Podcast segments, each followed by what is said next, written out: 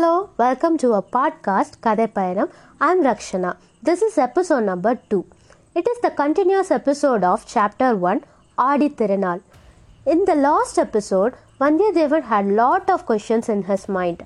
He is very curious to know all the answers for the questions arised in his mind.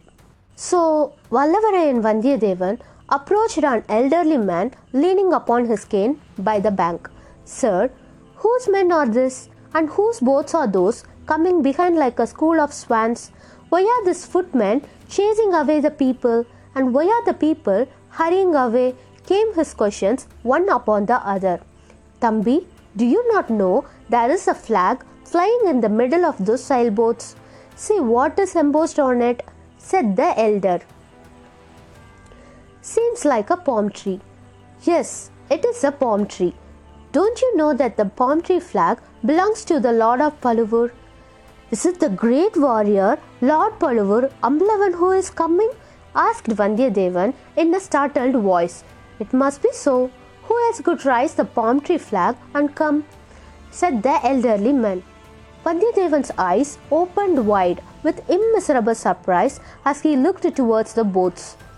Vallavarayan Vandiyadevan had heard much about Lord Paluvur, but who would not have heard about them?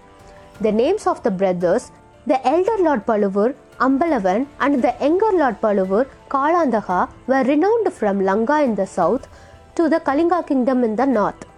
Paluvur, situated on the northern banks of the Kaveri near the city of Urayur, was their capital.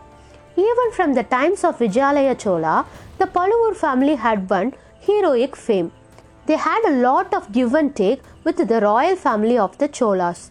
Because of this, and also because of their nobility, bravery, and fame, the Paluvur clan had all the distinguishing characters of a royal family. They also had the right to carry their own pennant. The elder of the present lords of Paluvur had fought in 24 campaigns. During his times, he had won acclaim as having no equal in war in the Chola kingdom. Since he had now crossed the age of 50, he no longer entered the battlefield directly. Nevertheless, he now held several eminent positions in the government of the Cholas. In the Chola Empire, he was the head of finance and the head of food supply. He had the authority to levy taxes according to political needs.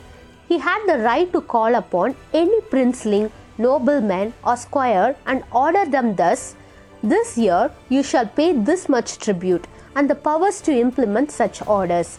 Therefore, next to Emperor Chundara Chola, he was the most powerful man in the Chola kingdom.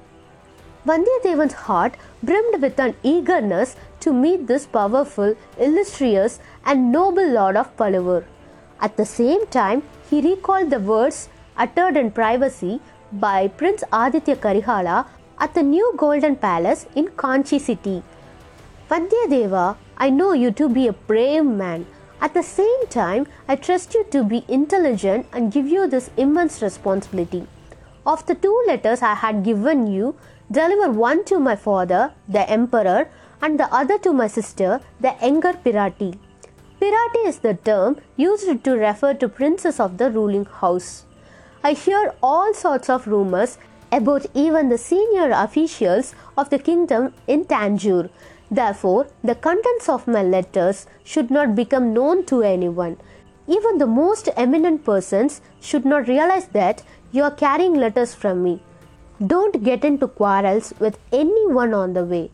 You should not merely avoid conflicts of your seeking, but also not be involved in disputes thrust upon you.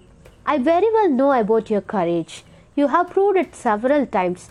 Therefore, there shall be no loss of valor in escaping from duels forced upon you. Most important, you should be particularly careful about the lords of Paluvur and also my young uncle Madurandaha. I don't wish them to know even who you are. They should definitely not know why you are going. The crown prince of the Chola Empire and the commander in chief of the northern armies, Prince Aditya Karihala, had told him all this. The prince had repeatedly advised Vandiyadevan about how he should behave. Since he recalled all this, Vandiyadevan suppressed his desire to meet Lord Paluvur. He wiped his horse to move on quickly. In spite of the prodding, his tired horse merely plodded ahead. Having decided to spend the night at the Kadambur fortress of the noble Sambhuvaraya, he resolved to procure a better horse before resuming his journey the next morning. I hope you find this episode interesting. Thanks for listening and supporting me. See you in the next episode. Bye bye.